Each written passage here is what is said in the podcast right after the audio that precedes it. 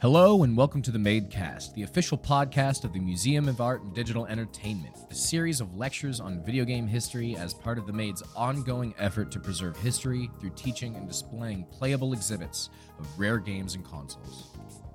While life in the time of COVID has forced us to close our doors, the support of people like you has allowed us to continue to bring history to you through lectures like the one you'll hear in a few minutes.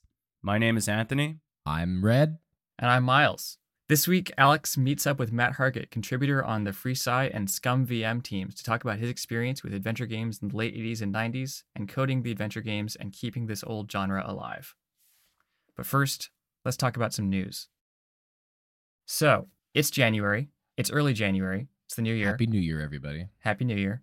Not a whole lot has happened since uh, since we last spoke, besides Cyberpunk, but we're gonna not touch that iceberg. That's ongoing.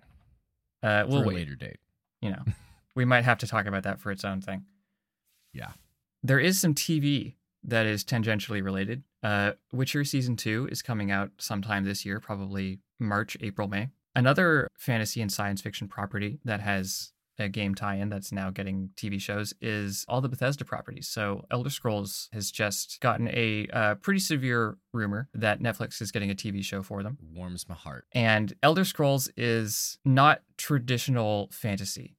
Like when I think of fantasy, I think of, you know, wizards and hobbits and, you know, either Tolkien or, uh, I don't know, Uh, the Witcher, right? The, Witcher, you know, yeah. traditional humans versus elves and dwarves versus monsters. Elder Scrolls is a bit more wild than that. It's crazy. And I'm really excited to see what they do with it because one, I think it's going to be extremely hard to pull off. So I don't have incredibly high hopes, but I've been surprised before. And even with The Witcher, like I didn't think The Witcher was going to work, and I enjoyed it immensely. hmm So, Amazon already has announced that they are getting a uh, a Fallout TV show written by the Westworld writers, Lisa Joy and uh, Jonathan Nolan. They're going to be doing a Fallout TV show for Amazon, but Elder Scrolls is going on Netflix. Rumored, rumored. So we will see what's going on. So that's, I don't know, that's going to be kind of a harder sell. I don't think the Fallout universe is as interesting to me. At the same time, it's going to be easier to write for because it's all people and ghouls, which are basically It's- just people in rubber fa- face masks. It's very, it's much more linear than anything of the Elder Scrolls world. Mm-hmm. Because the, the Elder Scrolls games can span thousands of years of difference. Like, Yeah. it- it'll be interesting. There's tons of lore involved, so it'll be really nice to be able to see how they take it because they can draw from numerous things. But because there's so much, it, it'll be interesting to see how they focus it. It's also, I mean, the Fallout show is confirmed to be written by uh, Lisa Joy and Jonathan Nolan, the uh, Westworld people. So they have a pretty good track record in my in my book. I think that uh, Westworld is probably one of the best shows I've ever seen. It's fantastic. I have full faith in them. They can do a great job with that. So if if anyone can do a Fallout show, it's those two. agreed. Very agreed. Well said. as long as that, there hasn't been much other major news gaming wise since we left off on the last episode. We will see what goes on in the future and what happens what happens this year with new game releases, new show releases. It'll be an interesting it'll be an interesting time to see. Anyway, moving right along, moving right along. Now we're going to let Alex meet up with Matt Hargett, who was alive back in the early days. Matt is going to talk about uh, FreeSci, uh, ScummVM, and sort of his efforts to keep sort of the adventure game just entire genre alive, and sort of what that process is and how his experience has been. Anyway, here they are. All right. Welcome back, folks. This is uh, hopefully a much better 2021 than 2020, though we are very, very shortly into it. Uh, today on the podcast, I would like to welcome a very good friend of mine for over two decades now, Matt Hargett. And I'm going to let Matt explain who exactly he is and why we brought him in here. Hello, this is the sound of my voice. I'm Matt Hargett. I live in San Francisco with my husband of 20 years and our daughter. And uh, I've been working in technology for about a quarter century now. Uh, and yes, uh, I know Alex for 22 years or now or so. Yeah, it's been a long time. But uh, why why would I bring you on a show about adventure games, Matt? That's a uh, because you ran out of people to ask. No, um, Absolutely not. No, you're very high on the list. So uh, I grew up playing adventure games. I had involvement in a number of open source projects that not just on the emulation side for games, but also specifically for adventure games. I had my hands in the code for Sarien, which uh, re-implemented the Sierra AGI engine that was used for kind of King's Quest 1 through 3 and Space Quest 1 and 2 and stuff like that. And uh, FreeSCI, which re-implemented the Sierra SCI interpreter, which was the successor to the AGI kind of engine that they had. And that's where you would play things like Colonel's Bequest or Leisure Suit Larry 2 and 3 or stuff like that. And then also ScummVM, which implemented LucasArts SCUMM engine script creation utility for Maniac Mansion, which was their own virtual machine uh, and kind of scripting language that was used for things like Maniac Mansion, of course, but also Indiana Jones and the Fate of Atlantis, Sam Max hit the road. Certainly. The whole Full throttle, probably. I think full throttle was still in SCUMM, but anyways, on and on and on. excellent. So I guess we should start off. One of the things in the previous episodes of Adventure Games uh, history that I have sort of I've been very harsh on the Sierra games and how sort of brutal they were. Uh, Yeah, sure. but you obviously have an attachment to them. So in the time when you were originally playing them, what did you like about them? Uh, well, it was made available to me. and so, you know, we, so we got our PC in 1987. Before that, we had a TI 99. I think we got that in 1983 or so. And on the TI 99, we did not have the floppy drive attachment. And we used the cassette tape recorder to save our programs, but we didn't buy tapes and load stuff from tape.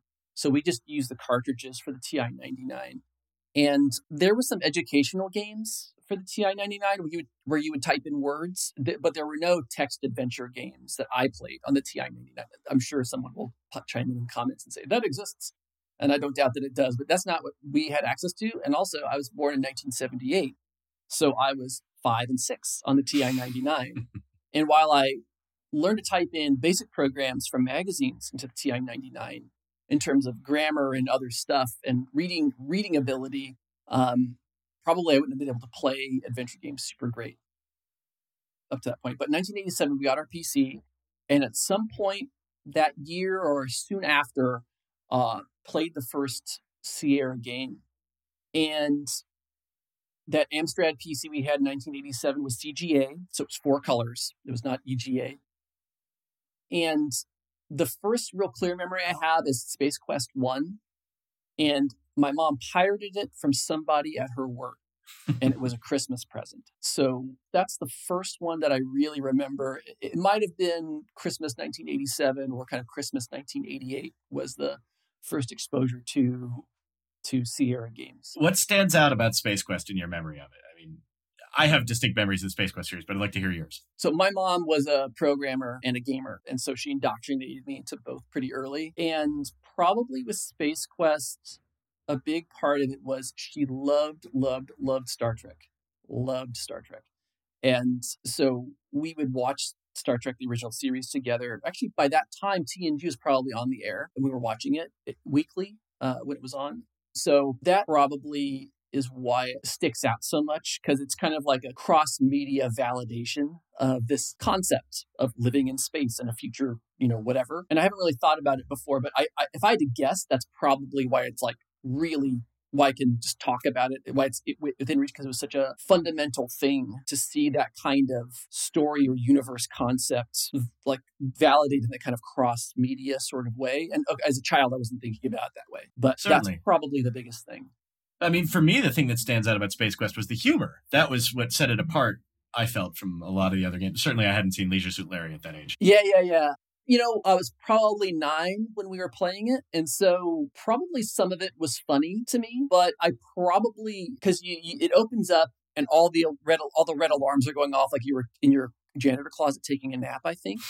and then like and then like all of a sudden like you come out of blackness because all the red lights are going. And so the I don't there might be an intro before that. Maybe you have played it more recently than me, but I used to play it all the time when we were working on Sarien to test because it's one of the shortest games you can play from beginning to end. but it's uh, I can't. I don't have a super crisp memory of anything before the alarms going off. But when it kicks off, it doesn't kick off in my recollection. Correct me if I'm wrong. As a humor game, like maybe No, in the right, text, right.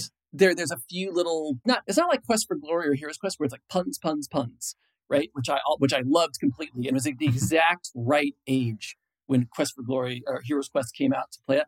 But Space Quest starts off serious, and it's the the, the humor's kind of woven in, whatever. But in those first moments, it's how do I get off the ship?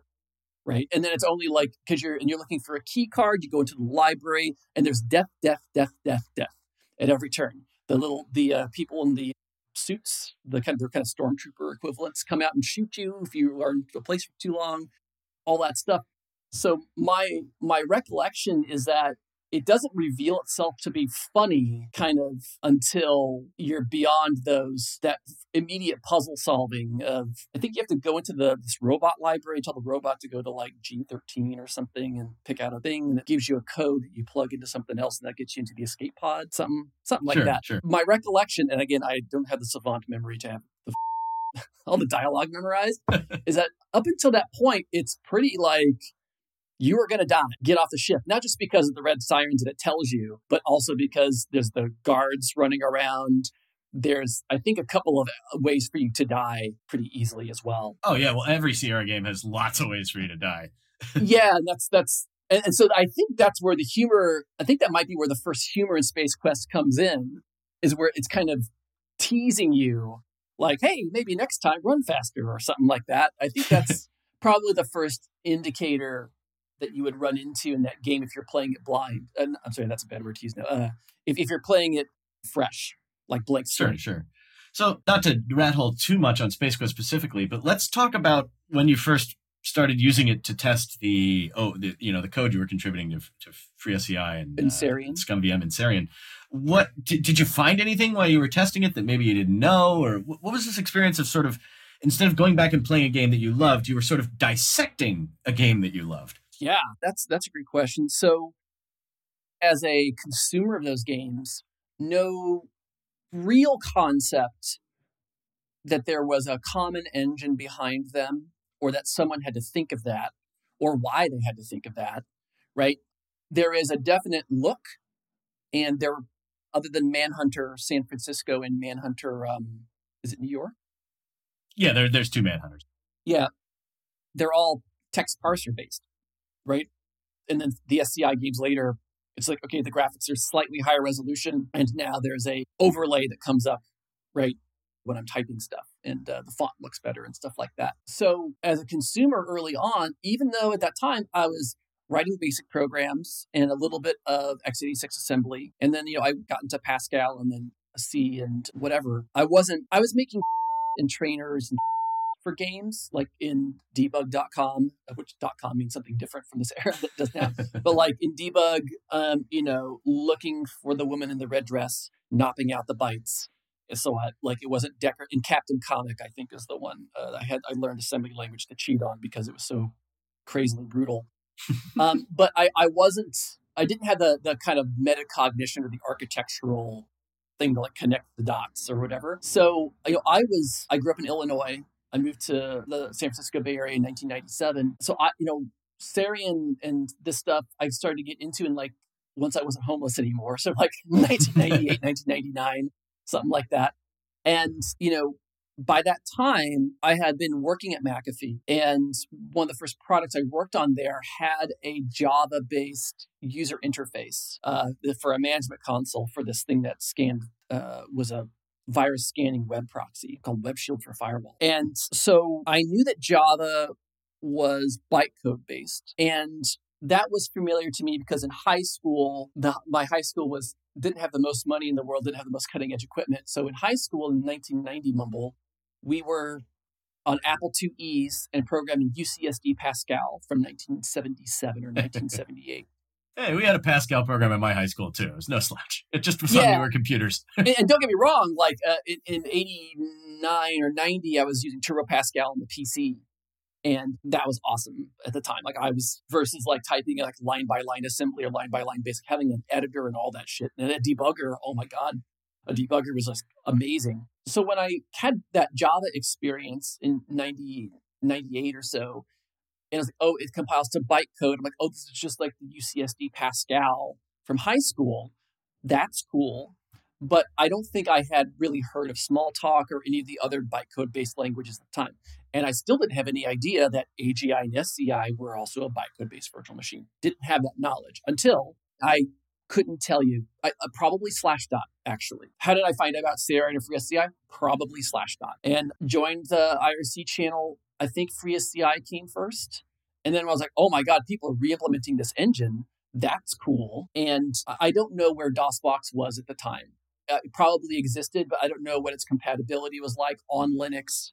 Well, it's come a very, very non- long way since that time. Oh, of course. It's it's like even like if you want to talk about 2003 onward, I can DOSBox is very viable for a lot of reasons, right? Uh, but back, but 1998, I don't know. I, I, just I don't have the knowledge to, to even tell you what, where it was or how it was doing. So I was like, this is amazing, and because I had this affinity and this affection for these for these games, not because I thought they were the best games, but there was the games that were available to me growing up. We had a computer growing up, but we weren't like rich, rich, rich, where we like bought every PC game that ever came out, whatever. Like if we bought a PC game like from the big box store, like um CompUSA. No, it doesn't matter. I can't remember. It's it's not coming to me immediately. Maybe it'll come to me later. Yeah. Not KB Toys, but there's like something with a B in the name that I can't quite remember right Babbage's? now. Babbage's, thank you. Thank you. Babbage's at the mall or whatever. Like that wasn't a thing that I could do. So for a lot of these games, it was just like, you know, and I've heard other, I've heard game creators talk about this, like some of their favorite NES games are technically crappy games because when you're a poor kid and you can rent, you can't buy anything. You rent it for the weekend. That's the game. That's the game you are going to enjoy.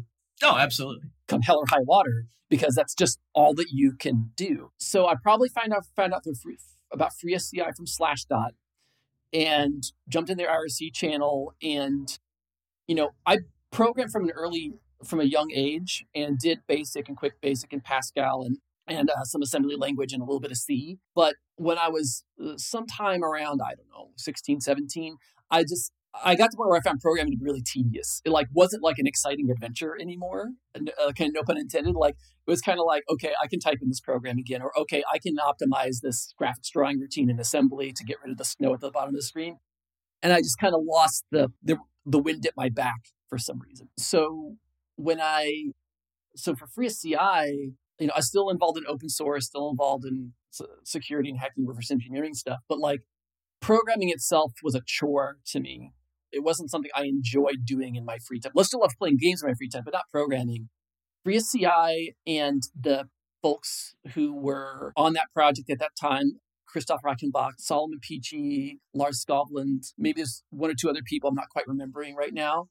They were so nice and so encourage. I just joined their IRC channel on, I think it was Uh, maybe I don't know if Freenode existed at the time. Maybe it did. But anyway, I joined the IRC channel and they were so nice and so encouraging where I was like, hey, I found this bug. And they just basically took the time to kind of gently encourage me to go debug it myself. And so, you know, I got uh, and I was on Windows, and none of them had enthusiasm for Windows. So I was like, okay, I can do. Like, I've got Windows Machine and Visual C++.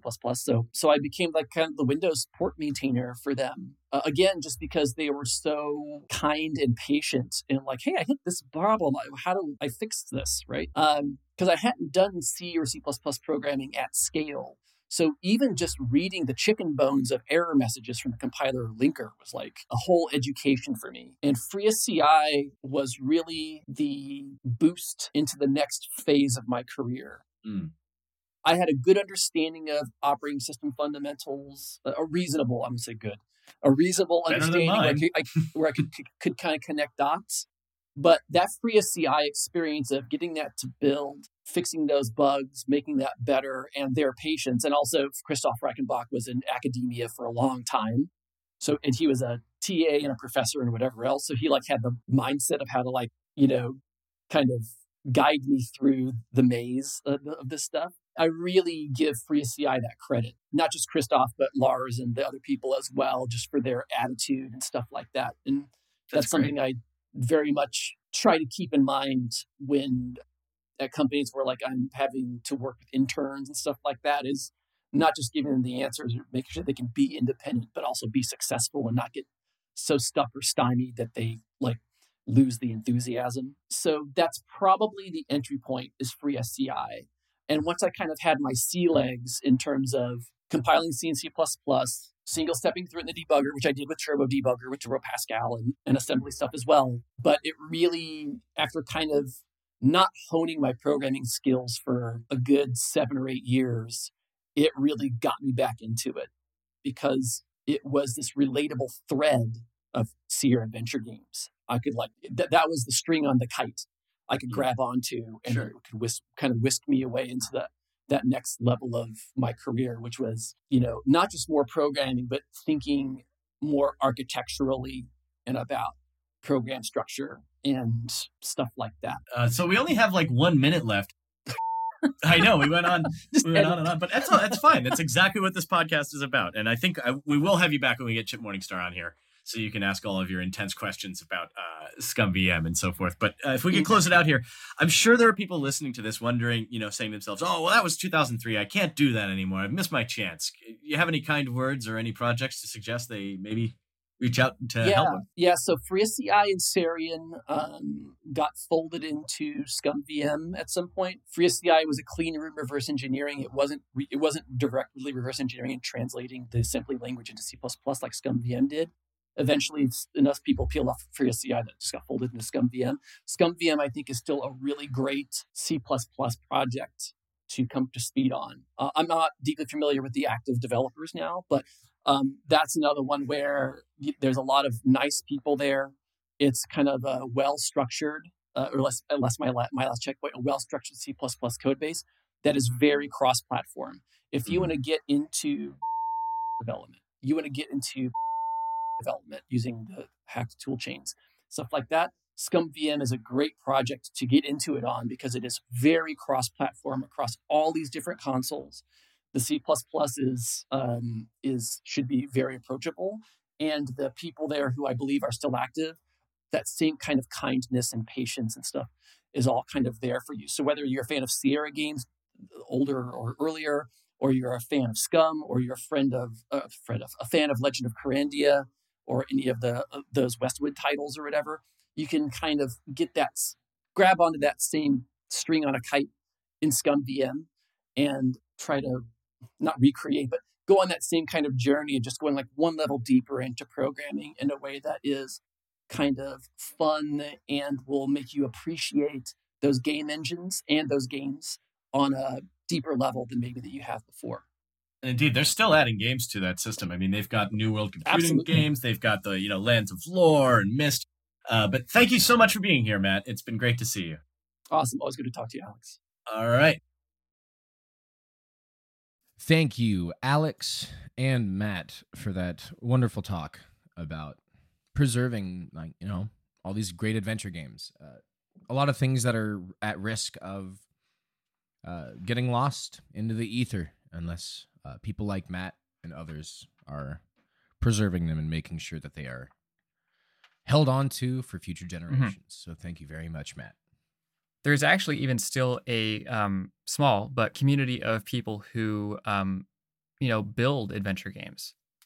Like like scummvm and um, FreeSci are basically for replaying old adventure games Mm-hmm. but um, there are there are still people out there and there are still like um, you know adventure games being made. Like Yeah, uh, and uh, th- like, like all these old adventure games are they're so unique. I mean, just like for example, uh, the King's Quest Mhm. games, uh, th- those type of like unique kind of like text story games are n- not text, but you know, like search um, or like open container like command Mhm. games. They're, they're amazing stories and they're fantastic. Um, so good on you guys. Um, if you want to support, go to the scum. Uh, if you want to support and check it out, you can go to scummvm.org. That's S C U M M V M dot org. I highly recommend you check them out and give it a shot. So, in other news, not many games have been, well, I mean, other than the big one, uh, Miles and Anthony have some great games to share with us. I know Miles has been playing Ghost of Tsushima. I mean, Anthony, sorry, has been playing Ghost of Tsushima. And how has that been? Oh, it's been it's been fantastic. I jumped right into the multiplayer mode. I kind of just played only 30 minutes of this story. Okay. all my friends are sort of playing that, so I'm Mhm. playing online with them. Uh, it's great. It's um, the multiplayer mode sort of touches on the supernatural side of Japanese mythology, which really isn't in the in the in the base game. So it has Really? this, this uh, very spooky kind of uh, feel to it, which uh, I I really like. And Awesome. Pretty much the gameplay is you, can choose between four classes healer hunter samurai or assassin. And pretty much you're just tackling these sort of um, new story quests leveling up powering up getting new gear loot uh, costumes emotes as well as uh, sort of survival modes where you just face off against hordes of enemy types. And um, Nice. currently right now i'm just trying to grind up to where i can tackle the raids. Okay. Is it um the question I have about it, is it as cinematic in the multiplayer as it is in the main story? I've only played about 30 minutes of the story modes. Uh, based off what I've seen, uh, not so much. Okay. More, it's sort of more. I mean, it would kinda be fitting. based. Yeah. Mhm. Yeah, my understanding of Ghost of Tsushima is that the single player is kind of based on um like the the samurai movie, like uh Kira Kurosawa, like you know Yojimbo or Seven Samurai or those kinds of Mm. films, and those are extremely cinematic. Like you know Kurosawa was a genius at making things look amazing, and and from from just hearing you talk about it, it sounds like the like multiplayer is a completely different game basically like does it play differently or is it still sort of the same mechanics but Yeah, there's um the combat is the same as far as um you know attacking and parrying and dodging, but you are limited into in the amount of stances you can use. Uh, I think in the base game you can use all eventually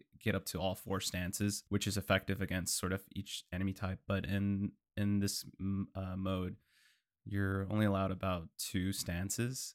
So you have to sort of strategize as to what stance you want to uh, sort of uh, specialize in. So do you still have access to all four, but you have to only pick two? In the beginning, you're allowed only one class, and as you rank up, Okay. level up, you'll eventually unlock all the other classes. And so each class has their own sort of special trait and things they can do. Nice. It's another one on the list, the never-ending, endless list of games I could do. Mhm. Yeah, it's it's And so if anyone wants to pay me to play it, it, I'll be it- glad it's, to. it's really fun if you have like sort of a group of people to play with. It's it's. I'm really not awesome. generally tempted by consoles, but the PlayStation 4 in particular really tempted me this generation because of all of its like just stellar exclusives, like Spider-Man, uh, God of War, and then right at the end of the generation, Ghost of Tsushima. I was just so close to buying a PS4 and playing all those. but now you just But- get a PS5 and then you can buy those games on the PS5. Is- is- Uh, can I get a PS5 though? yes, you should get a PS5. Everybody get a PS5. D- well, don't like uh, get it eventually. Don't get it now. Wait till the Slim comes out. I mean, you can't get it now. No, but get the Slim when the PS5 Slim comes out because that's an inevi- inevitability. There will always be a slimmer version of a next gen console. I mean, one of the one of the nice things about being a PC gamer is that things eventually come to you. yeah. like like i was i was interested in playing uh horizon zero dawn like years ago when it first came out on i think ps4 Yes. and and i was like wow that's a really cool exclusive i want to play that too bad it's only on playstation so i passed on it and now it's out on pc and it's great so i'm holding out hopes that you know eventually uh bloodborne comes to pc eventually god of war comes to pc Mm. if it doesn't, then you know maybe a generation down the line I'll go back and pick it up for like two hundred bucks, three hundred bucks. Mhm. With all those games, like Exactly. like- Yeah. and I do. It'll be a deal. Yes, it's great. I, I do have to say I haven't played Horizon Zero Dawn, but that is another one on the like the that is pretty much the top game on the list of the things that I've been wanting to play that I haven't played yet. Mm-hmm. Yeah. God of War was an amazing game. Could not recommend that enough. It, one of the best one of the best exclusives I've just seen in general. Uh, n- not even console related, just exclusive. It's it's an amazing advancement and character development of someone who is very one dimensional for three games. Mhm. I angry, I kill everyone. Ah, you Big God make shift. me angry, I kill you. Ah, Titan make me angry, I kill it too. Is Right. but that's I mean, but that's God of War. And now he now he's just like, oh, I have son. I get old. I go fight different gods. Is I'm sad. I go find new gods. Yeah. Uh, I do got the storytelling in it was pretty phenomenal. Uh, some of the best uh, game story I've heard, and just the, very touching, very touching. Even the overuse of the word "boy" was pretty funny and heartwarming after a while. Boy, boy, come here, boy. what are you doing, boy? Did you scratch your knee, boy? Did you kill a god, boy? All right. Anyway, You can't say son once. All right. can't acknowledge your your child. All right. But as far as that, I don't think there's much else news going on at the moment. Um I think that's pretty much it for the day. that's all I've got time for. But in the future, we'll see what happens. We'll see you next week, at least in the meantime. So until then, stay frosty. Happy New Year. And we'll see you next week on the Madecast. Yeah, thanks for listening. If you've got any thoughts, questions, corrections, or general museum ideas, shoot us an email at info at themade.org. We'd like to send a big thank you to everyone who donated recently and to our Patreon supporters who keep the Made afloat. Patreon donors get to listen to this podcast one week before it's released on major streaming services, and we'll continue that with future episodes every week. Every week. Every week. It's going to be a full year, everybody. Till then, Till then, I'm Alex. Red. I'm Miles. I'm Anthony, and we'll see you next time.